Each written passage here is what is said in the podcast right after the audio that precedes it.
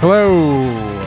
Welcome to the Rotten Horror Picture Show, the horror movie podcast where we talk about films off the Rotten Tomatoes 200 Best Horror Movies of All Time list. My name is Clay, and with me, as always, is Amanda. How are you doing, Amanda? I'm good. I have my uh, my sunglasses on and my duffel bag full of hypodermic needles, and I'm ready to party. Help me, I am deaf. I really thought that note said "Help me, I'm dead." Uh, we are we are heading back to 1976 with uh, this is actually. I feel like we've done this. Did we do, did we do this? Have we done another Romero movie before? Have we done Night of the Living Dead? I don't think so. I don't think that we have. yeah, I don't think so. So that's interesting to me that this might be. I think there might be another one that I'm forgetting. Actually, no. You know what? what the other Romero movie we did was um, the Dark Half. Oh yeah. Yeah, on uh, on the Patreon, Oh you yeah. can follow along as we do the second string of Stephen King, where we cover George Romero's The Dark Half. That's so we're uh, taking a uh, circuitous route through his filmography. yeah, real weird one. Yeah. With uh, today we're doing 1976's Martin, which is George Romero's uh, foray into the vampire genre. Uh, it is number 121 on our list. It has 91% Rotten Tomatoes score, which I, I still don't know how this works because it's got 91%, but it's number 121. I I don't know. It feels like it should be higher than that, but yeah, with the 91%, you would think it was like top 25. Yeah, yeah. Well, you know, I don't know how. uh, I Yeah. don't know how algorithms It's, a, it's work. definitely a weighted thing. Yeah, I went to art school. I don't know how this works. uh, had you seen this before? Nope. Had you heard of it before? Other than from you, absolutely not. Yeah, it is a surprisingly hard movie to get a handle on.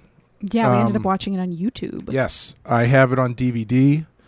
I rented it once from Netflix, Hmm. and um, let's just say the the disc got lost. Heavy, heavy air quotes on that. Yep. Um, but uh, i- it's it's very difficult to find now. It's it's never been released on blue. I don't. It's never been released on Blu-ray in the states. I don't think. Maybe overseas. Huh. Uh, apparently, the producer has just been like holding it hostage for some reason. Jesus. Um, there is supposedly a Aggressive. 4K version that a, a, a company in Europe's been working on. Uh, I don't know when that's supposed to come out. Hopefully, it comes out in America because I would love to buy it because I love this movie. This I this was one this was one that I, I came across in my um, the early days of Netflix where I had just pulled up or the early days of Netflix that overlapped with my more let's start doing some digging into the horror genre yeah. where I had seen a lot of the first tier stuff, and now I was kind of going because I I Sure. always I always like I do the same thing with music where if it's like I find someone that I like, I Mm-hmm. end up kind of going back and then seeing their older stuff and then what influenced them and all that kind of stuff. Yeah, I yeah, do yeah. it with art. It's it's I, I just find it interesting to see influences and and, and uh, other Yeah, and how, how oddities. people have evolved. right Yeah. and um, yeah, I was pleasantly surprised by this one because it's kind of uh, i- it's it's it's very highly regarded, I think, by the people who know it. Um, but it is, yeah, it's kind of a forgotten movie of George Romero's to to a certain extent. He uh, the the the dead movies really take a lot of precedence with him Yeah. and really kind of uh, overshadow a lot of other stuff for uh, for better or worse Yeah. this becomes uh oh wow i'm looking at his his filmography right now i didn't realize he directed a tv movie documentary called oj simpson's juice on the loose Oh my God. um Where is that and who is going to send it to me? Yeah, I know. Please and thank you. I am I'm very here for it.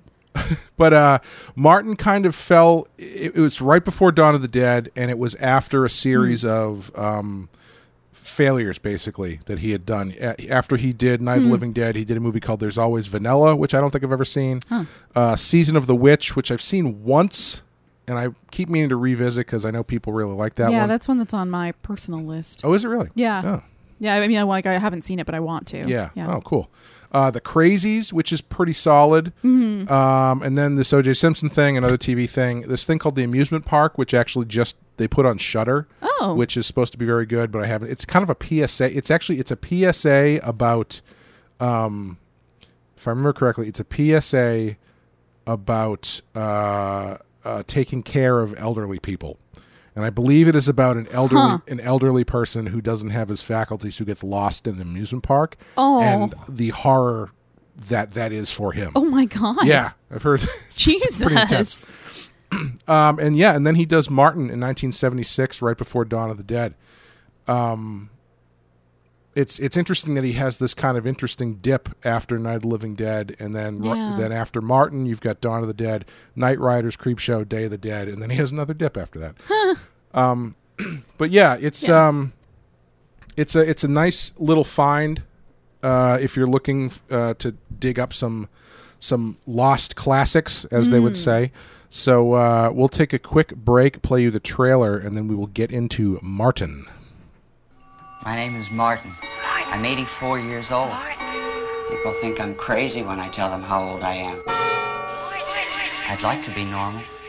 I just have a sickness. The only way I can survive is by drinking blood.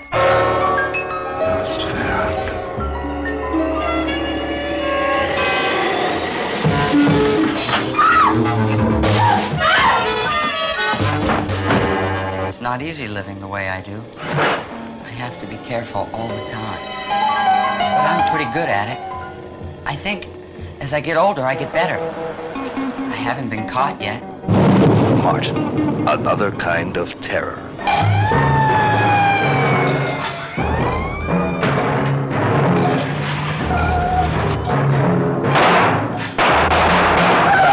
You see, people don't understand what's wrong.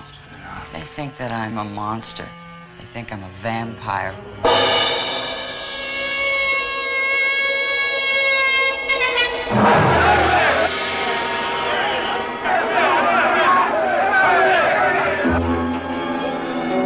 People don't realize that those things I see in the movies are not real. I don't have a whole lot of women. It's nice to watch them. I watch them a lot all the time. I have to, to be sure that nothing goes wrong. I follow them. I plan. I'm very careful. I have needles now. I can use them. I can put them to sleep. And it doesn't hurt.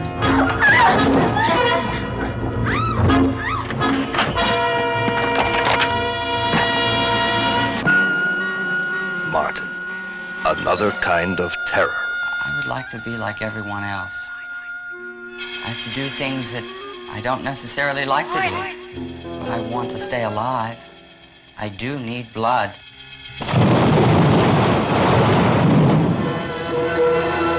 From the director of Night of the Living Dead. Martin, another kind of terror. Okay, Martin from 1976, written and directed by George A. Romero, starring John Amplis, Lincoln M- Ma- M- Mazel, Mazel, sure, Christine Forrest, Elaine Nadeau, and Sex Machine himself, Tom Savini, in a very Sex Machine type role. it's like blue blue collar Sex Machine. Yeah. Hunky hunky blue collar boyfriend. Yes. Yeah. Uh, Amanda, what happens in Martin? A- not based. This is not what the the Martin Lawrence TV show is based on. We should get that out of the way now. Yeah, and because Very different. everyone's gonna know what that is. Yes, you've never you don't know Martin. No. How old are you? Apparently not old enough to do this podcast. Oh, Jeez, what about Living Single? I don't know what that is. You got you got to get some more culture in your life. Anyway, what happens in Martin? A young man who believes himself to be a vampire goes to live with his elderly and hostile cousin in a small Pennsylvania town where he tries to redeem his blood craving urges. Mm-hmm. That's it. That's the whole movie. Yep, pretty much. Well, Clay, some things you'll find in Martin Mm-hmm. include uh, Van Helsing Colonel Sanders cosplay. Yeah, it's um, he's got a sweet. His uncle's got a s- cousin has a sweet white suit that he wears. That's uh, pretty fly. Yeah, diamond uh, tie pin kind of thing going on. Yeah. yeah. Yeah. Yes, full old country Colonel Sanders. Yeah. The secret ingredient is wooden stakes in this sense. Ch- Wooden chips, splinters from wooden stakes. Yes. Well, the secret ingredient is family shame, is what it is. It's garlic. Yes. Go there. You go. Yeah. Uh, you'll also find shitting with the door open. That's how you know you're in Pittsburgh. Repeatedly, Oh. That's how you know you're in Pittsburgh. over and over again. Yep. At least three times in this movie. Uh, as as well as door to door warm raw meat delivery. Yep. Just clutch it to your chest like you're cradling a puppy. Yeah. You know, I, anybody who does like Hello Fresh or Purple Carrot or something like that, Yeah. you really need to um, uh, r- appreciate the box full of ice and nicely Yeah. cooled food that gets delivered to your house Yeah. because the other option is a weird boy Clutching wrapped walks meat. it to your house Yeah. after clutching it to his warm stomach for Yeah. about three miles. Right, walking uphill both ways in the sun. Yeah. Uh, but on the plus side, if you want to, you can have sex with him after. It's an interesting plus side. uh, you'll also find a thorough explanation of emergency phone numbers of the 70s. Yeah, I so one of the things I love about this movie is how naturalistic it is, and how Yeah, uh, yeah, that's a that's a great word for it. yeah how I I think the performances are really good and really natural. Uh, it almost kind of has a documentary feel to a lot of it, It does. but they could have cut some of that phone business when he breaks into that house because they they just keep Oh god, yeah. trying to figure out who's on the phone. Yeah, it feels like an SNL bit. It does. Yeah. And it like it it by the third time sh- the lady's trying to like dial through but she forgets the phone number. It's like the tension's gone. Yeah, and now it's, it's, it's just become like a comedy and then it's gone from comedy to just kind of boring after a Yeah. little bit. Yeah, they could they could have they could have sliced some of that one out. or two fewer attempts at the phone. yes. Yes. Uh, you'll also find Amanda's fifth grade Halloween costume. Mhm. I assume you mean the the Dracula Oh, yeah. get up. Oh, absolutely. Yeah, I think it was my older brother's first, and then I uh, promptly commandeered it as soon as I Excellent. as soon as I can, and ran around in that cape for probably several days. My favorite thing about that is um it transforms. So Mm. like you first see him in this very stereotypical Dracula cape with these fangs Mm-hmm. and then at a certain point you see what he's really wearing Mm-hmm. which is like a a black knit blanket Yeah. with plastic fake vampire teeth. yes, But like the actual vampire cape he wears isn't like a really good looking vampire Yeah, cape. no. It's it's clearly like a it is like corner we store. went. Yeah, we went to the like the five and the five dollar section Yeah. at a at a s- at a like corner store. Yeah, Yeah, I don't think It's this amazing. movie had a much budget, so I guess probably they, not. they did what they could. yeah. And finally, you'll find questionable cousining. Yeah, well, I guess parenting too, because they do send him to live with his cousin. Although technically, Well, I, I want to talk about that uh, when I, once we get into things a little bit. I- Sure. I, want to get into the, the like Martin mm, backstory. Uh, Martin, Martin, that was the theme song to the Martin TV show, which you don't know. I was so going to say you were it's totally lost on alone you. in You know this what? one. There's a lot of people listening right now that are just howling and clapping for the Martin theme song. Howling and clapping. This is gonna, I'm, this is gonna be our highest rated episode. All right.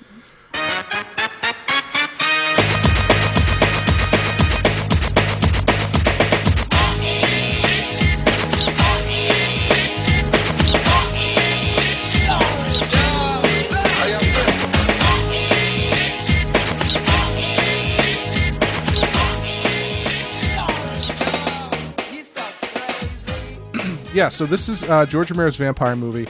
He takes the same kind of approach to this. Uh, I think that he kind of takes with Night of the Living Dead, where he makes it um, a little bit. He tries to take something that's very magical and make it a bit more realistic. There is no magic. Chloe. There is no magic. And, you know, I am going to just right out of the gate undersell this by saying not only do I think this is his second best movie behind Night of the Living Dead, I think this is one of the best vampire movies that I know of. Interesting. Yeah, I, I assume that means you do not agree. I I would say I do not agree. Mm-hmm. I would even say that there's an argument and a question of is, is this even a vampire movie? okay, well, I mean, if it, if a vampire movie in, it, it requires someone to be actively drinking someone else's blood, I guess it would count. I feel like there's more requirements Mm-hmm. for it to be a vampire movie than just some blood drinking. Okay. Do you know what I mean? Like if you if you strip everything away from the vampire lore other than he's just a crazy guy who likes to drink other people's blood. Mm-hmm. Is he a vampire or is he just a psychopath? Well, I think that's the question. Of, One of the Right. questions of the movie. Yeah. Yeah, because I think they they do a nice job of blurring that line, um, where you've got Martin, who is the the vampire, who doesn't believe that he is some immortal being. Um, but you've also got Does he not? it's unclear because he does say that he's eighty four, Yeah. but who's to say whether or not that's what he believes or that's what he's been told like Hmm. made to believe by his superstitious family uh, and then you've got his his cousin his older cousin tatakuta yeah. Great name. Great Yeah, name. it's a great heart song too um, who is fully on board that this guy is is a is a monster Yeah. Um Nosferatu. and it's a nice it's a nice dynamic because it's it's a little bit flipped than you would expect where i feel like usually the, it would be the other way where martin is the one who believes he's the vampire Yeah. Yeah, and like insists to everyone that he is one. to be fair he doesn't not believe he's a vampire he just Right. doesn't think there's any magic behind it Right. it's just a sickness yeah, I don't even know if he would think of it as a sickness. yeah Do you know what I mean? Hmm. He seems he seems to just kind of think that he's he seems to think everyone else is the crazy one. okay Like he talks all the time about how the world is just full of crazy people and he's the only one who knows how to stay calm. Well, yeah, yeah, he's he's he's an incel, is what he is. Like he very much like what's what I find so fascinating about this is this is essentially like one part vampire movie and one part like 70s serial killer movie. Yeah, because Martin, a ca- the uh, the character, is very much in line with a serial killer. Like you- Absolutely. you go into a textbook of what a serial killer is, it's gonna look like this guy. yeah, I, I actually have in my notes that he's more Ted Bundy than he is Dracula. Yeah, absolutely. Yeah. Hmm. Uh, which is a really interesting way to take it. Um, but the reason, one of the reasons I would say that it is a vampire movie to me Mm-hmm. is, I actually think this has a lot in common with with Nosferatu, the the 1920s movie, Sure. and also, uh, you know, uh, the remake as well, um, because you've in both of those, in both the Nosferatu movies, you've got this um, malevolent force that comes to town and basically is the uh, metaphor and the avatar of the town around it dying. And this is very specifically set in the suburbs of Pittsburgh. Beautiful, beautiful Beautiful, Pittsburgh. beautiful Pittsburgh. 70s Pittsburgh. Oof. Yeah. Um, and basically, like every, every, the town is just kind of falling apart. Yeah. Uh, nobody's happy. Yeah. Everybody is depressed. There's no work. Um, the buildings are falling apart. Yeah, they talk about having to rebuild the church and like Yeah, the asking church people to sell got things caught in on their fire. house to yeah. Yeah, it's uh, it's a it's a really nice parallel, I think, with with something like Nosferatu that sets the vampire as this um, the metaphor for what is happening to the other people in the in the story. Yeah. Yeah, I mean I I, I don't disagree that there are elements of a of, of vampire movies being played off of in this. I just it's hard for me to say that I think it's one of the best vampire movies I've ever seen where I'm not sure if it's actually about a real vampire. Mm-hmm. You know what I mean? Like I I when I watched it I took it much more in the sort of 70s serial killer movie vein than I did as like an actual like this is a vampire movie. Do you know? Would you wh- what would what would you need to make it a vampire movie?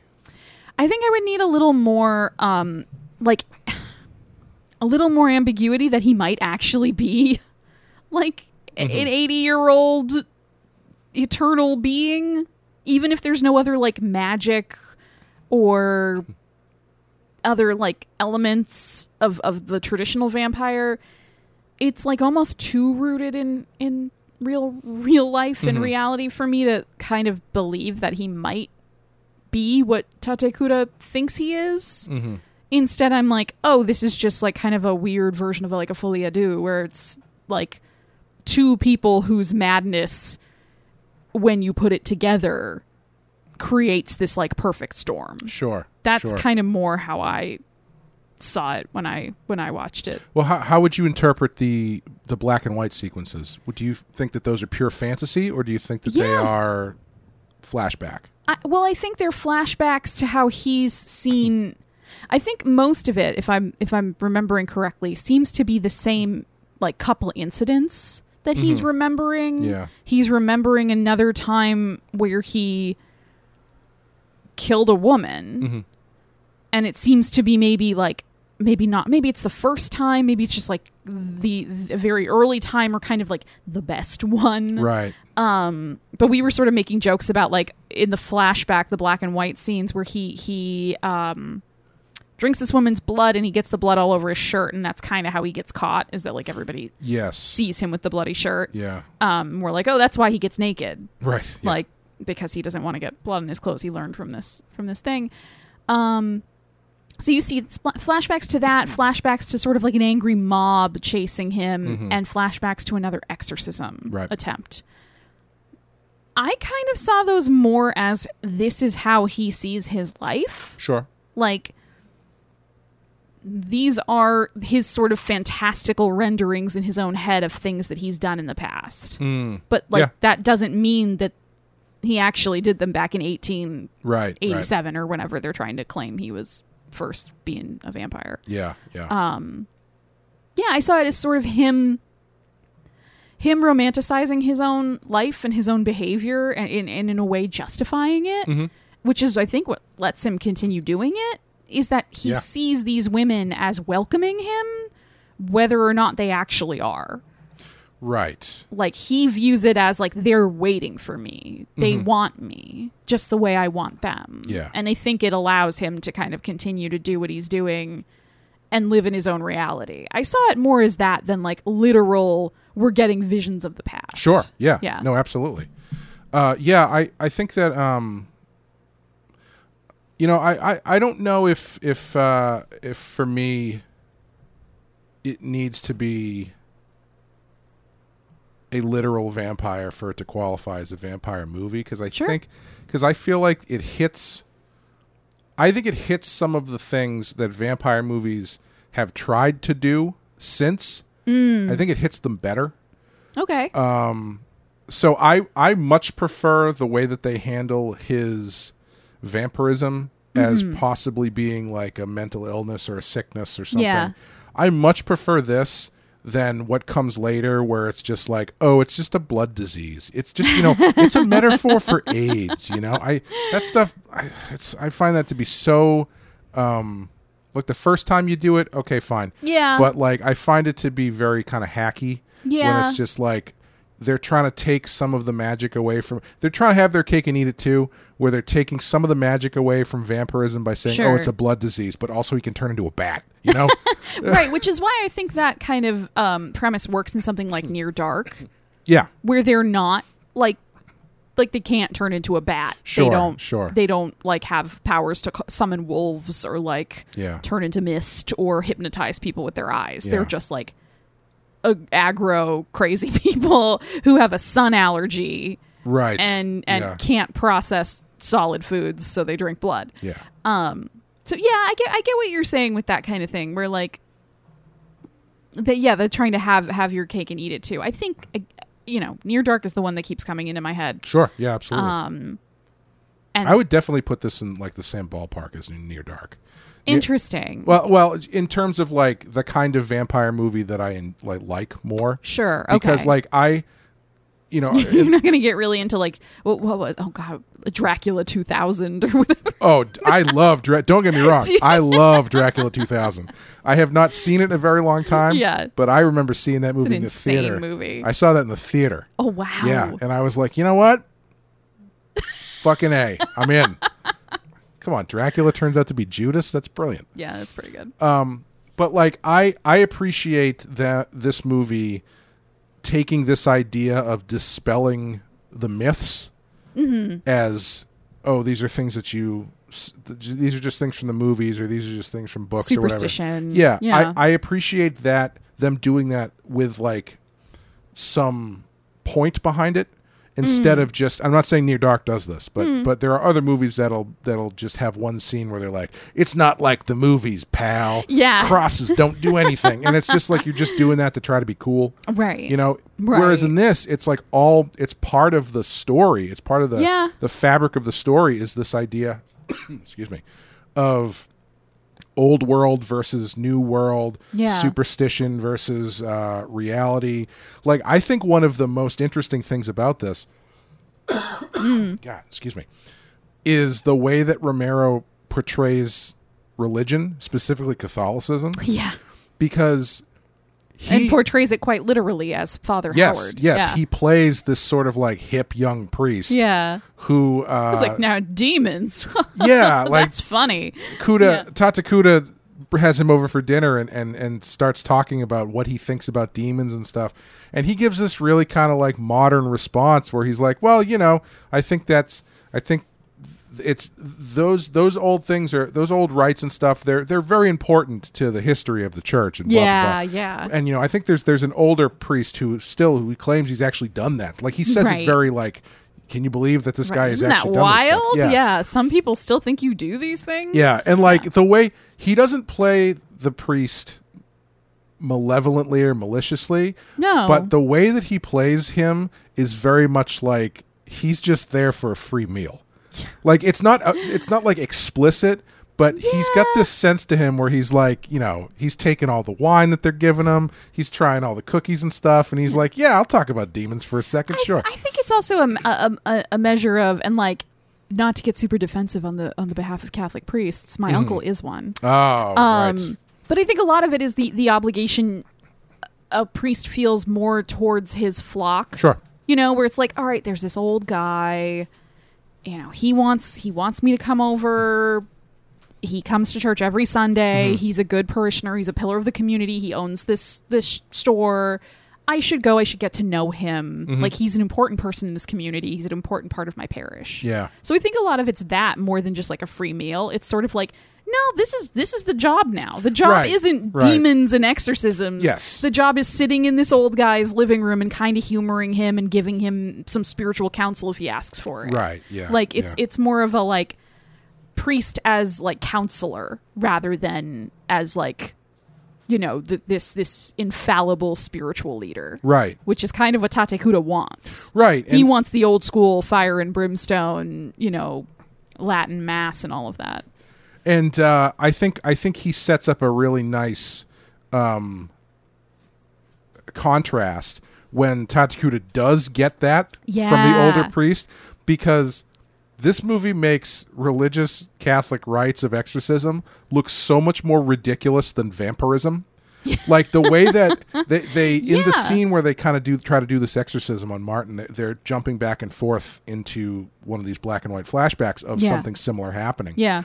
and the flashback is much more cinematic. Oh, and it's, where- it's much more somber, and- Dramatic and, and- yeah, yeah, and the the actual reading and performing of these rites just sounds like a priest reading it out of a book, like you 'Cause- would. yeah, 'cause he It's is. literally what he's doing, but there's like no magic to it. There's right. no and Tate drama. Kuda is holding the, the the lit candles in the shape of a cross, but he can't he can't quite hold them steady. He's old, so his hands are shaking, and the hot wax is landing on his fingers. So it's clear he kind of wants to drop them. My favorite part of it is is at the end or towards the end when the priest is reading the thing and he kind of says like some some some this is the word of Lord, the word of the Lord. Uh, everybody says amen and then like Yeah. amen like it's Yeah, it's yeah, just like you very need clunky prompting, and yeah. it's very clunky and silly yeah, it's like reading the stage directions out loud. Yeah. you know. and it's I, it's kind of part of the theme of the movie I think from Romero's perspective which is there is no magic you know Yeah. he's he's presenting um he's presenting the religion as being just as as kind of silly in some respect at least the old view of it Sure. to be just as silly as this idea that maybe this guy is a vampire Right, right. Decorating your house in religious icons and and nailing garlic strands to the doors and stuff. Yeah. I guess my my thing is just that there is s- there is no magic in this movie to such a deep extent that it makes it really hard for me to believe in either what Tate Kuda believes or what Martin believes. Okay. Do you sure. know what I mean? Sure. Like I, I, I I almost think going so far in that direction of look how ludicrous this all is la- lands me kind of firmly in the camp of just like okay, so yeah, he's like a mentally ill serial killer. Mm-hmm. Like if there's no magic and there's no room for any of this sort of esoteric belief to be true, then he's not an 84 year old vampire. He's just a crazy guy who's raped and murdered a bunch of people. Right. Sure. You know what I mean? So, like, I'm not saying it's not at all a vampire movie, but I think that's why I keep coming down on the side of it being taking the concept of a vampire and and using it as an entry point to tell a very different kind of story Sure. rather than a story about a vampire. Yeah, I don't think it's that different of a story though. I think because I, again, I think it, it hits a lot of the beats that vampire movies tend to hit, Yeah. and I think it, I think thematically it's it's very tight. Oh, Um, absolutely. Yeah. Like I, one of the other things I think this movie does really well that lots of other vampire movies try to do and I think fail at is um, present how lonely the vampire is, and what what I think the the actual kind of magic trick of this movie is is that uh, Martin himself is kind of a cipher, right? He's, Sure. He's kind of just this. Uh, he, there's not much to him. right. He's he is he's very uh, he's animalistic in a way that I think also is more accurate than anytime it's like ooh the Hmm. vampires are real animalistic because they got big teeth and they do. Martin Martin is animalistic because he just like sits Yeah. and he waits. Well, it's like and he what- watches. Um, his his girlfriend from down the street. She her one of her first exchanges with him when she drives him home after the warm raw meat delivery. yes, It's sort of a monologue because he doesn't talk. right, yeah, Um, and she talks about how like you remind me of an old cat yeah. that I had, Yep. or a cat that was in the neighborhood. It was this old feral cat that would just sit there and stare at me with those same eyes. Yeah. So yeah, yeah, Yeah. I totally believe that. That You know, he's like an- animalistic acting is not just snarling and baring your teeth. right. It's the quiet, like you know, my dog. My dog will sit and he will stare at you. yeah. and that's creepier than if he were to Yes. like bare his teeth at you. Absolutely. He 'Cause he- will 'cause he- unblinkingly hard stare at me for minutes at a time. Cause, and also because most of the time when he bares his teeth, it means he's happy. But yeah. Um, just a smile. but yeah, Martin becomes this sort of like central uh, figure who doesn't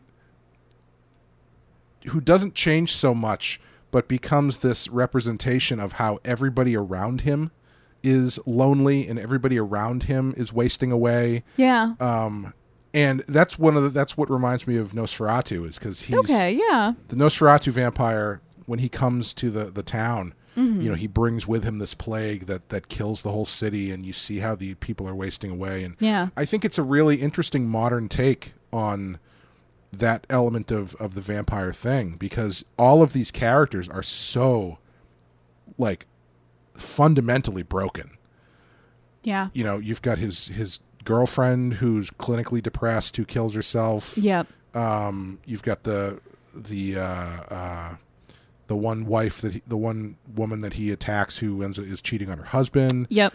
Um, His cousin Christine Yeah, his cousin Christine is in is like a quasi abusive or at least neglectful relationship with Tom yeah. Savini. I I don't know how it sounds like he's probably cheating on her, right. or like- right. but like you know she has this great monologue towards the end when she's leaving. Yeah. Uh, when Tatakuta is like, try not to have any kids, and she's like, "Don't worry. I mean, I'm not even going to end up with this guy. Oh He's yeah. just a yeah, way yeah. out for me." Yeah. which is uh, which is really interesting. That is a great monologue. I do. and it love that comes it moment. comes from a nice twist too because Yeah. the scene before that is Martin talking to her and uh, he assumes that she's sad because the guy left Yeah. that Tom Savini left and she's like no I'm leaving with him it's just Yeah. I'm sad for everybody else basically Yeah. it's, it's it's a really it's a really interesting character study I think of everyone else in the movie except for Martin, who is just this sort of weird, creepy cipher in the middle. Yeah, and I, you know, that's a really good point, and it kind of makes me think of how Martin changes his behavior depending on who he's around. Mm-hmm. So, like when he's with Tatekuda, he kind of plays up. I mean, s- sometimes subtly, and then sometimes very overtly with uh, plastic fangs and a cape. Uh, he plays up the whole Nosferatu Yep. thing, and he he almost kind of torments Tatekuda, but also sort of fulfills what Tatekuda wants him to be. Yeah. Tatekuda wants him to be a Nosferatu. Right, sure. And so he's like, sure, okay, I'll be your Nosferatu. Let's do this. Mm-hmm. And then when he's around Christine, she sort of sees him as just like this really young kid who's like troubled and needs help. Yeah. And he kind of plays into that too, where he is like more playful. He's got his little like trick guillotine thing that he like shows her, and it's like the happiest he looks the whole movie. You know what that scene reminded me of? Um, What? the guy who takes the picture in the van in Texas Chainsaw Massacre. Yes. And then he sets the, the Yes. thing on fire and oh yeah, yeah, like, yeah. the- the Ends amount up of joy- stabbing or like slashing uh, Franklin's Yes. palm with a knife. the yeah. amount of joy brought from a stupid magic trick yes. uh, to a weird little man Yeah. was very similar to me. But that is like the happiest moment he has in the whole movie, and Mm-hmm. it's because it makes her happy. And so I don't even know if he's actually happy or if he's just reflecting back at her what she wants to see. Like she wants to see him as this kind of like this kid who can be like a little mischievous but like sweet and like Yeah. he's just like oh he's so young he's playing little magic tricks at the table um and then obviously for the for the neighbor his girlfriend whose name i'm blanking on was she she abby Her name is Mrs. Santini. okay I think you're talking about the, Yeah, yeah, the yeah. woman he sleeps with. Yes. Yeah, I believe her name is Mrs. Santini. Okay. But he like provides a he serves a purpose for her too. Like she kind of wants him to be Sure. like this sort of like she she's got this kind of like Mrs. Robinson fantasy with him a little bit Yeah. that she wants him to fulfill and he sees that and is like, "Oh, okay, you want me here for sex." Yeah. Um I I looked her up by Um, Yeah. the way cuz you know she's portrayed in this movie as like this older woman Mm-hmm. which you know he's pretty young but the the vibe is clearly older housewife who's Yes. neglected or whatever. Yeah. She was 31. That is one thing about watching all, this this movie that I was just like, all of these people other than uh, Martin, all of these people seem so much older than me, and I guarantee you most of them are younger than I am Oh, ev- right now. except for Tatakuda, probably. Maybe Uh, Tatakuda too. Rom- Romero I think Romero might have been around our my age maybe or maybe your age. I'm not totally sure. Let me look up. That's wild. Uh, he was born in 1940, so he would have been 36. right in between us. Yeah. Yeah. Wow. You know, I've people, accomplished nothing in my life. Hi, how are you? People look so much older in the past. Why is that? Because because they you had I to think it's be because more we- responsible when you were younger. Maybe. I also think for us, it's a little bit because we probably have seen pictures of our parents. That's true, When yeah. they were that age and and and looked sorta in that style. Mm-hmm. Because I know, like, my dad was born in like f- forty-five or Mm-hmm. something. So when I see pictures of him from like the '60s or '70s, I'm like, he was old, and it's like, Yeah. no, he was like thirty. Yeah. Well, I I think I've mentioned this before, maybe not here, but on one of the other podcasts. Um, when I when I was younger, uh, when I would see like baseball players and baseball cards, Yeah. and the guy, you know, the older cards where the guys get the big mustaches and stuff. Mm-hmm. My thought was, oh wow, man, these guys are so much older than I than than me, Yeah. which at the time was true. But I realized a handful of years ago, I was watching the Red Sox, and all these all the players had these like big beards and stuff, the, Yeah. like the hipster beards. Yeah. And I was like, "Ugh, these guys are so fucking young. And then it occurred to me, it's like, oh, all those guys, baseball players Yes. from the 70s, I thought were like old men, Yeah. were probably like between 18 and 25. yeah, yeah, maybe twenty-eight. yeah. Must, A mustache makes you look older. Yeah, it Yeah. does. It ages you. Yeah. Um, but yeah, I, I, I, I like what this movie is doing, v- vampire movie or not.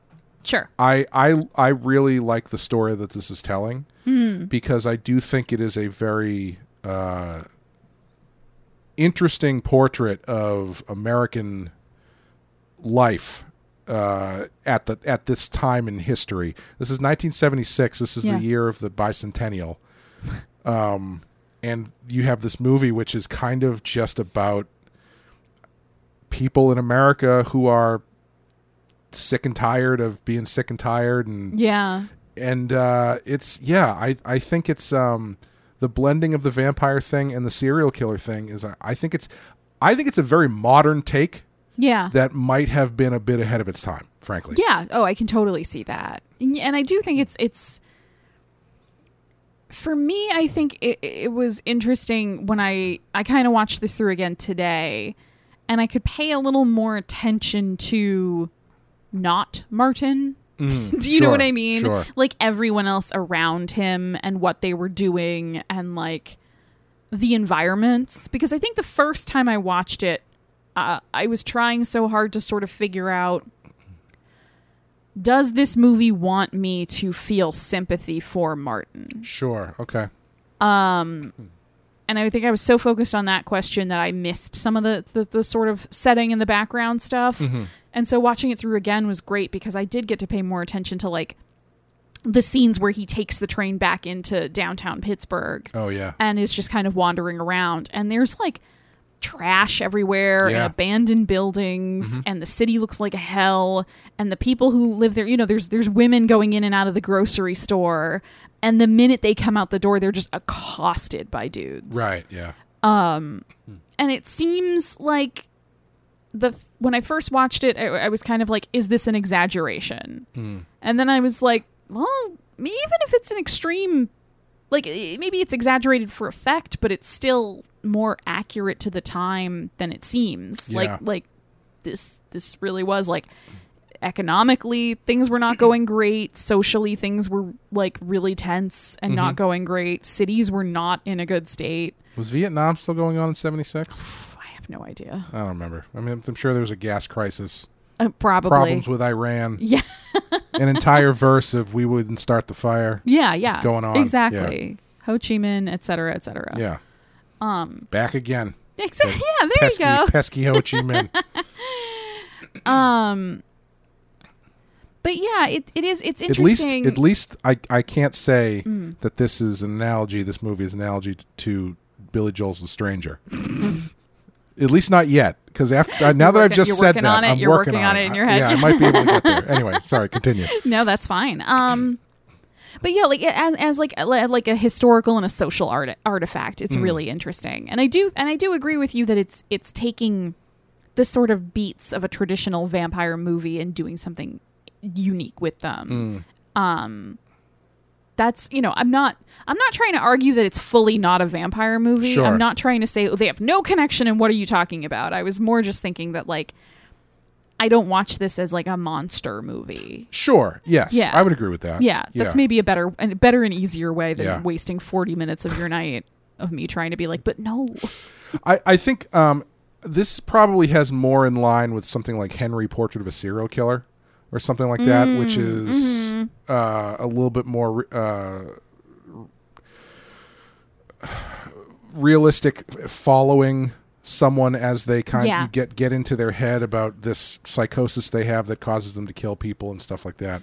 Yeah. Um and I do think like in this movie I find Martin's attacks scarier than a Yeah. vampire's attacks. They're really fucking scary. Cuz a vampire, the traditional sort of old school type of vampire that will just hypnotize Mm-hmm. you or like you know, comes out of the darkness while you're essentially asleep and, and you're unguarded and just bites you on the neck and you go, ah, and Yeah. then you're either dead or you're a vampire, whatever. That's a lot more simple Yeah. than what Martin does. And he, you know, you get like ex- that extended sequence of him stalking a woman around Pittsburgh. Yeah. Like following her around town and spying on her and plotting and then breaking into her house in a pretty methodical way. Um, Yep. He's Great great twist though that she's Yeah. she's cheating Yeah. on her husband. I A plus. that that sequence when when she when he opens the door and he looks at the dude and goes, "Who are you?" and the guy is like, "Hey man, I don't Yeah. want any trouble. Let's not get like heated about this. We can talk it out." Blah blah blah. And she's like, "I don't know him." Yeah, it's really good. It was it's really freaky. So good. Yeah, but it's it's it's really frightening to watch what he does to women. Yeah. Because it is stuff that like I'm a true crime person. So I'm like, I've heard these stories before in real life, which is maybe part of why he reads so much to me as Sure, a serial killer sure, is yeah. that I am like steeped in those stories. Mm-hmm. Um but yeah, I find it much much more frightening. I I mean that first train sequence Yeah. I think is really really effective. It is. Especially yeah. especially the moment where like you get that you right away get that sort of dichotomy that Romero's playing with where Mm-hmm. you you see the the fantasy version where he pushes into the room and like the beautiful hammer hammer girl in the 90s is waiting for him. Yes, and she like opens hi- her arms to him. Yeah, and then you cut back to reality where he pushes into the room. She's not there. Yeah. and then she comes out and she like love it. She's got the sleep mask on. Yeah, she's and- got her skincare routine on. Yeah, she's, like, blowing her nose. Blowing her nose. She took a magazine with her into the bathroom to take a shit. Yeah. Like, yeah, she's just being a with human. the door closed because they weren't in Pittsburgh yet. Right. Yeah. Right. Yeah. Yeah. Yeah. Once you cross city city lines, though, Yes. gotta leave that All door the, open. The doors just don't It's lock. a law. Yeah. Um. Actually, it's really funny we're talking about this. Have you ever Hmm. heard of the Pittsburgh toilet? No, but i want to. I'm pretty sure. Do I want to? am pretty sure I scared. have this right. So I'm scared. Uh, I'm as scared as I would be if Martin were outside my door. I hope that I am relaying this correctly. If I'm not, I apologize. I look forward to your letters. they better be handwritten. there's this thing in Pittsburgh called the Pittsburgh toilet, which is uh, in a lot of the buildings, like the apartment buildings, in the basement there is a toilet, Okay. like a freestanding toilet, and uh, Just like out in the middle of a room or in a bathroom. like in the basement, just freestanding toilet, not in a bathroom, just in the floor, in the middle of the floor. Okay. and uh, there was some confusion as to what this thing was for. Like there were some people who thought that it was like, oh, well, you know, it's great to have a toilet in your bathroom. Was it hooked up to plumbing? Yes. The purpose of it, I guess, people started to they kind of forgot why they were there, and so people started using them and like thinking that it's like, oh, cool, we have a toilet in the basement. Uh-huh. But the purpose of the Pittsburgh toilet is it is built in because of the sewage system overflows so much that putting this t- toilet in the basement Oh my God, you can, like- stops stops the overflow from reaching the higher floors. And then you can just flush your basement toilet. Yes, essentially. so by taking out like the places that took them out or Oh, whatever my would cause the, God. the backups to go up into the apartments My building needs a Pittsburgh toilet. because they had this sort of like thing where you know it takes the pressure off at the basement so it doesn't Yeah. make it all the way up. That's that And is I didn't even realize that when we were making the joke last the night. but most Pittsburgh thing I've ever heard. I in think my it's life. Pittsburgh, and if it's not, well, it is now. It is so. now. Spread the word, everyone. Call all your friends who live in Pittsburgh. Uh, Ask them about their basement toilet. But yeah, I think I think the attack scenes are really scary. Yeah. Um, yeah, I just I I the the opening one especially because it shows it shows that he knows what he's doing. Yes. Like he has a technique and he has honed this technique. And like he he jabs her with the needle and is like telling her to go to sleep and he s- keeps saying I'm always very careful with the needle. And like that, you know, immediately that that very simple line is like, "Oh, okay, he's done this yeah, many times." and the way that he's like pleading with her yes. about just like just go to sleep. That's all. I Yeah. just I don't want to hurt you. It won't hurt. It's Yeah. fr- like I think w- the the acting in this movie I think is really great. Yeah. because it's so naturalistic and like these scenes aren't easy. Like Yeah. it's not just a choreographed vampire attack or even a choreographed serial killer attack. Right. Like you've got these women and the the male too and that's in the scene with the two of them Yeah. reacting in very naturalistic ways where she stu- like you see as he's struggling with her you see her progression of being scared Yep. to like calling him a you know a, a- a fucking asshole Yeah, and like yeah, rapist yeah. piece of shit Yep. and then ultimately she starts like bargaining with him trying to figure out Yeah. what he do did. you want? Yeah. I'll give you wh- I'm like money. What do you want? Just take it. Please don't hurt me. Yeah. yeah Um, and it's very effective Yeah, and the camera never during that struggle until until the drug kind of takes effect, the camera never cuts away. So Yeah. you don't get like relief from her being terrified and and and attacked. Yeah. And like if that's not creepy enough, Mm-hmm. when she finally does fall asleep, like his actual s- Ugh. thing that he does with the women is Jesus just Christ. so fucking weird. So fucked up. Like uh, um It's so fucked up and it's like shot in this way that I, I, I it's it's it like it, visually it's it's it's really weird and unsettling, Mm-hmm. and I very much know that that's on purpose, and it works so well because I cringe to even think about it. Where Yeah. it's like almost like ha- shot in like a half romantic way. Yeah, like the yeah. music gets softer and the lighting is dimmed, and you just kind of see like like the outline of their bodies and it's almost and, and like he seems like he's being very tender with her Yeah, sure. at that point and that to me makes it even more fucked up mm-hmm. like yeah Yeah, and I mean in that in that instance, it feels very much like a serial killer thing yeah because you know you hear all the time in these serial killer stories Oh, yeah. how the uh, the killers are are treating the women a certain way because they are this you know sexual surrogate for Yep. whatever fucked up things is wrong with them and yep and uh, yeah, you get to see that in a way that's very effective, but it's not exploitative, right and which Yeah. kind of makes it worse because yeah yeah because I mean you you are seeing I, I, you are seeing nudity in this movie, but again it's it's very like natural. It doesn't Yeah. feel exploitative, and so when you get into these sequences where like they don't even. 100% make it clear that he's raping these women Right. but he's raping these women Yeah. you know like it's you you get the idea what's going on right but it's never supposed to be titillating Right. like I, I think the opening the opening murder the train murder when it gets to that point it's the closest it's it's the closest that the wor- the real world gets to the world in martin's head Yeah. Sure. Yep. like it's it's the closest moment that he gets in real life to the fantasy versions of what he sees in his mind and that's like y- the fact that they kind of lay it out that way and you can then see that connection and how those associations are built and like how he translates what he does in real life into what he sees in his mind is like fascinating to me and Yeah. and again very horrifying very scary that was the thing i think i was surprised like a lot of the stuff I, I, I saw or read about this movie was sort of like, well, you know, it's not really a scary movie. And I was just like, fucking says who? yeah.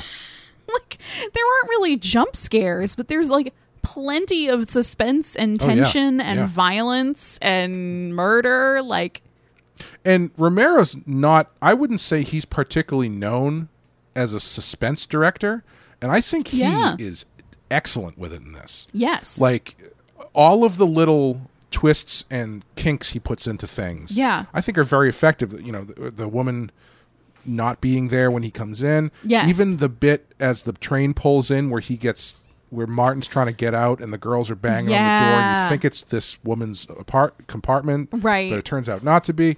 Um, the the switch where the the woman's uh, the person she's having an affair with is in the house. yep. I think it's I think he's really really great with that stuff. Yeah. Yeah. Even when, when uh, towards the end, when he goes to Mrs. Santini's house Mm-hmm. and finds, you know, he's looking for her, but he finds her dead in the bathtub. Yep. that's very unexpected. And then there's, you know, after that, you're like, oh shit, what's he going to do? 'Cause Yeah. He's definitely going to get blamed for this. That's the thing. Like, you know, you were saying how much you hated that subplot I, d- I as did. as we were I- watching it, and I was like, I knew where it was going. But you you pinned exactly why I disliked it. Mm-hmm. You immediately were like, "Does this remind you of the James Hurley Twin Peaks season two subplot?" And I was like, "Yes, it does," and that is why it's leaving such a bad taste in my mouth. yeah. yeah. It's such a great it's such a great subplot, I think, because it really gets into this element of uh, the loneliness of these people. I think it gets Yeah. into this thing where, like, is all if you look at him just as a serial killer, Mm-hmm. she ends up occupying this space that stops him from killing just because she actively wants to sleep with him, which is yeah it, you know one of those one of those things that I, that but it doesn't actually stop him from killing. no it doesn't it uh It makes it harder for him to kill, Right. But he still wants to. true that's true he go- very much talks about how he's like i'm having a hard time finding the right person yeah but he can't find pe- fa- he can't find ladies anymore because Yeah. they're not as pretty as miss santini yeah but yeah it's it's an it's a great through line to to put some pressure on his whole thing yeah which then leads up to the one person that he doesn't kill and he gets blamed for right ends up leading us to, I would say, one of the greatest final scenes in any movie ever. I will say this this scene I loved it and it shocked me. yeah, it's It was great. I I did not see it coming. Like I, I kind of saw it coming. I knew Let me put it this way. I knew there was going to be some sort of inevitable final confrontation Mm-hmm. between Tate Kuda and Martin. Like something was going to happen. Yeah. One way or another, those two were going to be kind of the last two left on the chessboard at the very end. I was not expecting it to go the way it did. yeah. Fantastic. Just a full frame Yes. stake through the heart, courtesy Yep. of Tom Savini and his blood spray machine. Yeah, because Martin's just laying in bed, and Tate Kuda comes in and starts saying, "I told you the f- that you couldn't take anyone from this town, Yep. and you you did." And so now, rather than finish the exorcism to try and save your soul before I destroy you, Yes. I'm just going to destroy you. And then he stakes him through the heart. Boom, Yeah. boom, boom, and blood goes Fucking everywhere. amazing. And we're and we're done. We're out. We're, do- Unbelievable. we're finished. We're Fantastic gone. Goodbye. ending. Good night. Uh, yeah, fantastic. And I think the um, you know, the special effects in this are are are very good.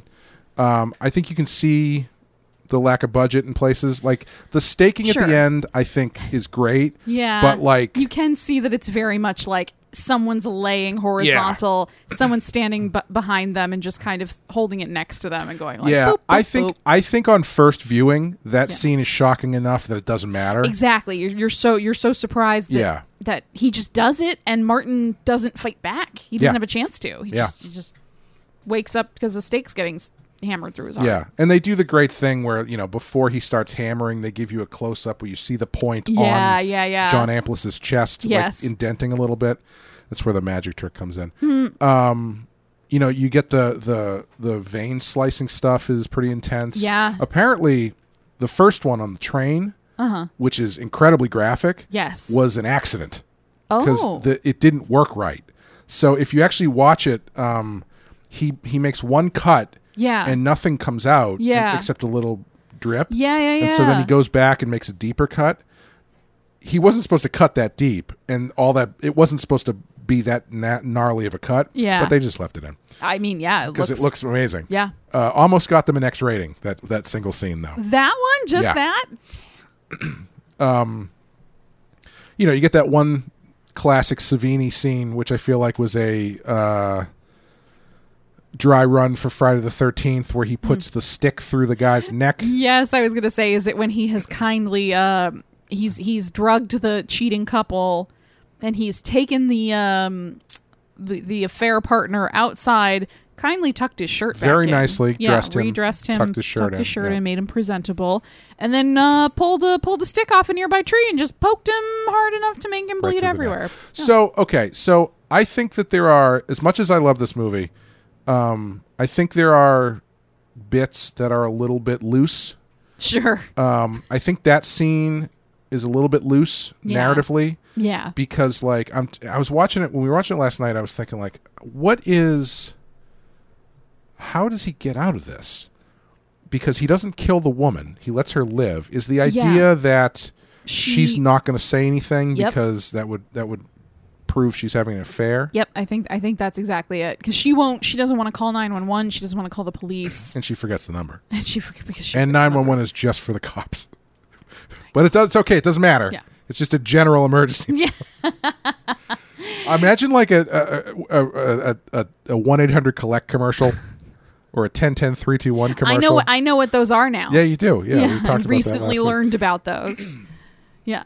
But, Anyway. no, but but no, I, I yeah, I, th- I think he's just kind of relying on her not to say anything because it Yeah. would blow up her life, Yeah, which is interesting because it's sort of like I thought, and and that's another really scary moment in this movie when he's he's drugged both of them, but he's killed the man, and then he's kind of come back for, f- to molest her, and she's kind of fading out because she's been she's been drugged, she- but she's not quite passed out yet, and she says. She kind of has this revelation where she's like, "Oh, m- like oh my god, you wanted me," and he's like, "Yes, yes, I did, but because he was here, I'm not gonna hurt you. Like I'm not gonna kill you." yeah. and it was like she was so she did such a great delivery of that line because it was so clear that she was like having this revelation that like oh this wasn't just a random break-in like you were specifically after me Yeah. which is a terrifying thought especially as you're about to become unconscious against your will and no one's there to help you and your your prone body is going to be left to this psychopath's whims Yeah. Yeah. that's really scary Yeah, and I think his attack too is again talking about a different way of of showing an animalistic nature. I think the way he attacks, especially in that scene, is Mm-hmm. very animalistic in like the way he essentially strikes with venom, Yeah. and then he just kind of runs away and waits, Right, right. until you fall asleep. yes You know, and he kind of he's sneaking around the house, and he jumps in, and he hits him again, and then he Yeah. just like runs and then into another- retreats yeah Yeah, it's it's really creepy. Yeah. Yeah, it's it's also interesting not not to go on too long because we're approaching an hour. Um, but Gre- Greg and I were talking recently, Mm-hmm. not not too long ago, about how I kind of have a resistance to the flippant way a lot of media will use sexual assault or rape Sure. as just like a shorthand. Yeah. Oh yeah. Yeah, 100%. just just like oh, she's, you know, oh, she's aggressive and she's kind of a messed up person. Oh, want to know why? She was raped. Oh yeah. Or, Ha- like- it used to happen a lot in comics. It was like a, it was a Yeah. shorthand for Yeah. badass female character was oh she was raped at some point in her yep, past. Yeah. Yep. Or on, on the flip side, do you want to know how evil this guy? This guy's so evil. Do you want to know how evil he raped this woman? Right. That's how you know how bad he is. And it's like, all right, fine, but like when it's used as part of the like an integral part of the story in a way that like you could not tell this story Mm, without it Yeah. and you are shown it in a way where it's like it's genuinely horrifying and it's not just eh, it's not just like for the shock factor Yeah. which is i think i think this movie does a good job of that like i, I think it does Absolutely. Yeah. a, a really good job of showing how this is part of what martin does and and like what does that mean Yeah. and and Yeah. and kind of where does that lead him like where can he go from here right. and it seems like the answer is kind of like spiraling out of control a little bit and then getting staked through the heart by your cousin Yes. um, as we're rounding out the le- one thing, I, other thing I want to talk about is uh, this is a very quiet movie. yeah. Um, the The soundtrack is very subtle when there is soundtrack. Uh, it, I think it matches Martin's demeanor very well. He's very obviously doesn't have that many lines. Uh, he's just more like a like an animal, like a cat, just watching people silently. Yep, like your dog Pliskin. Yes, who is very loudly eating a toy. I feel like I should lean over with my mic and be like, "Can you all hear it?" uh, there was in Europe, uh, there was an alternate cut. First of all, apparently the original cut of this movie was two hours and forty five minutes. Whoa! which is very fascinating because I don't really know what else you'd really want out of this.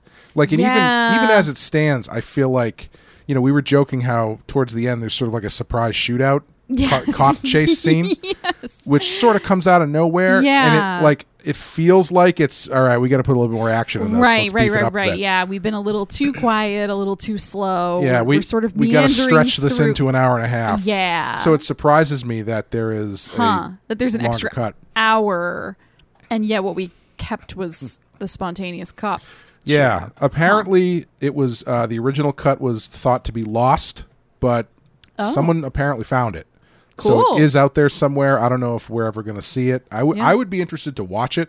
Yeah. Um, I don't necessarily th- think it would be better because I Yeah. think they pretty much this is about as tight as you can get with this. Yeah. Um, But in in Europe, uh, they were trying. The release in Europe was, uh, I think it might have. This might have released in Europe after Dawn of the Dead came out, Oh, okay. and as a way to kind of like boost this movie because it's a very quiet movie and kind of capitalize on on Dawn of the Dead. Uh, the European cut of Dawn of the Dead was was recut by Dario Argento, and um, has all this great music by Goblin Oh, the yeah. prog rock Yeah, yeah, soundtrack yeah. band that worked a lot with uh, uh, Argento. And so the Italian version, or the uh, it must be the Italian version of Martin, actually has a bunch of goblin music in it, which is very weird. I don't like that. Like I Yeah. don't get me wrong, not saying I don't like Goblin, but for this movie feels like the wrong choice.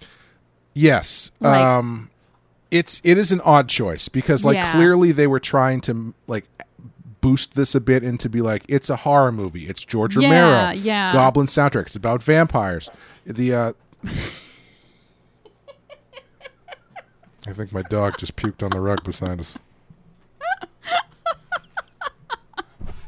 All right, he's fine. Pliskin doesn't like doesn't like the Italian cut of Martin either. You apparently. should have named Pliskin Martin. Uh, yeah, maybe the next one. Um, but clearly, you know the the the European name of the movie is Wampir. Ah, Um, so clearly they're trying to make it more of a, like an attractive uh, sure, horror sure, movie. sure. Uh, I'm going to play a little bit of the the goblin music Oh. over the that appears over the intro of the movie, Ooh. Uh, just so you can hear what kind of what kind of stuff they put into this very quiet film. Yeah.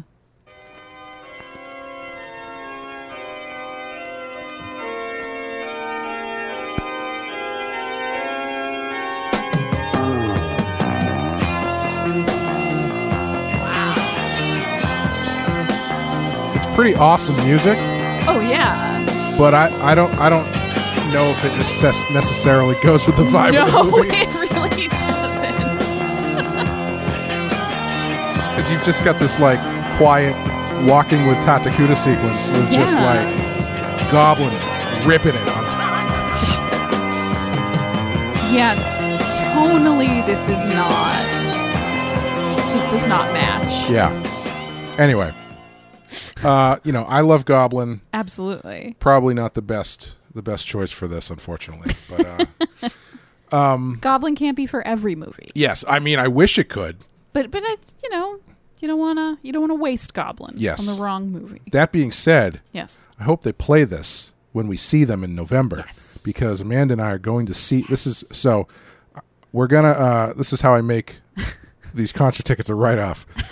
Um, Amanda and I are going to see the 45th anniversary 40th 45th anniversary Something like that. screening of Suspiria which will feature live soundtrack by Goblin in person or what remains of Goblin It's gonna be so good. uh, followed then by a concert of Goblin. it's gonna be so good. It's going to be awesome, uh, and we will be covering Suspiria in November, so we can talk about this. Get ready. But yeah, just to round out Martin, uh, this is number one twenty one on our list. Yeah. Um, how do you feel about the placing? Do you think it should be lower, or higher? Take it off. You're gonna disagree with me, but I, I, feel, I feel pretty good about where it's at. I was going to say the same. Really? Yeah, I think so. I'm surprised. I'm surprised you don't want it more towards number one. I think it's gr- I think it's a great movie. Yeah. Uh, I don't necessarily think it is like a top ten. Um, yeah, it's tough because like I, I do I do really like it, but I think if we're talking about just like the greatest horror movies of all time, there's a lot I Yeah. would put in front of it. Yeah. Um, but this is definitely one that I would recommend if you're kind of looking for something that's off the beaten path Yeah. you know, if you've seen the zombie movies, you want to see something a little bit different that I, I think this has the same I, I think this has as much like cultural social stuff in it as Night of the Living Dead or, or Dawn of the Dead. Yeah. Mm. And it's the only time he ever Romero ever did a vampire thing. So Yeah, and I think I think if you like those sort of seventies era movies that are that are very much about the time yeah. as well as whatever the main plot is, that i you you know, if that's your thing, you would enjoy this. Yeah. Yeah. We didn't even talk about the radio DJ. I know we skipped the count. Yes. yeah, which is you know, uh, I I think again that stuff is like that's how they kind of cover the. It's not like the movie stuff. Yeah. But they they they couch it in such a way that it feels natural. Yeah, I and mean, isn't it's, just doing it's it for a the really, sake of doing it. It's a really clever way to get your otherwise almost totally silent main character to open up and talk about himself. Right. Yeah. Yeah. Yeah. Yeah. But yeah, that's Martin for you. Martin. Um, I hit the randomizer button. Beep boop boop beep boop boop boop beep boop, and we have landed on number thirty-two, oh, which is 1960s Peeping Tom. oh, I am not familiar with this one. Ooh, I'm excited for you to watch this. Right after Martin and everything. Yes, this is uh, More peeping, I, s- I assume. this is a Peeping Tom is a movie came out the same year as Psycho. It is Huh. kind of regarded as like the sister movie to Psycho of like Interesting. of uh, of sort of like bedrock s- uh, s- s- horror, modern Hmm. horror type movies. okay. So it's pretty interesting. Cool. It's like it's kind of mod, kind of funky. I think Yeah. I think you'll enjoy it. All right. I'm Um, excited. but yeah, that's going to do it for us here. If you'd like to help support the show, head over to patreon.com slash the Penske File. Join our Patreon where you can listen to Amanda and I talk about the second string of Stephen King movies, which is our coverage of uh, all the uh, uh, 12 Stephen King movies that are not on our main list. And Hmm. as we've been watching them, we're finding out why. Uh, but uh, this month, uh, what do we do? Firestarter in September, right? In September, yeah. Firestarter Yes. September. Um, In August, we did uh, Sometimes They Come Back, which Yep. is another movie with an inexplicable parade scene. I forgot about that. uh, the parade scene. in This actually was just a parade that they just started shooting at. Sure. Yeah, it was just you Yeah. know one of those things that was happening Yeah. down the the middle of the street in the neighborhood they were in. So just Just joined in. Yeah. Um, but yeah, you can uh, you can follow us over there on Patreon, where last year we did uh, the entire Friday the Thirteenth series, which hopefully maybe we might be coming back to. There's been Mm. I rumors heard. that there might be a new Friday the Thirteenth movie Yeah. Um, coming sometime next year. Undead Rumblings. I will believe it when I see it, but hopefully I will see it eventually. Yeah. Uh, thank you guys for listening. Thank you, Amanda. Thank you, Clay. We'll see you next time. Bye, everyone.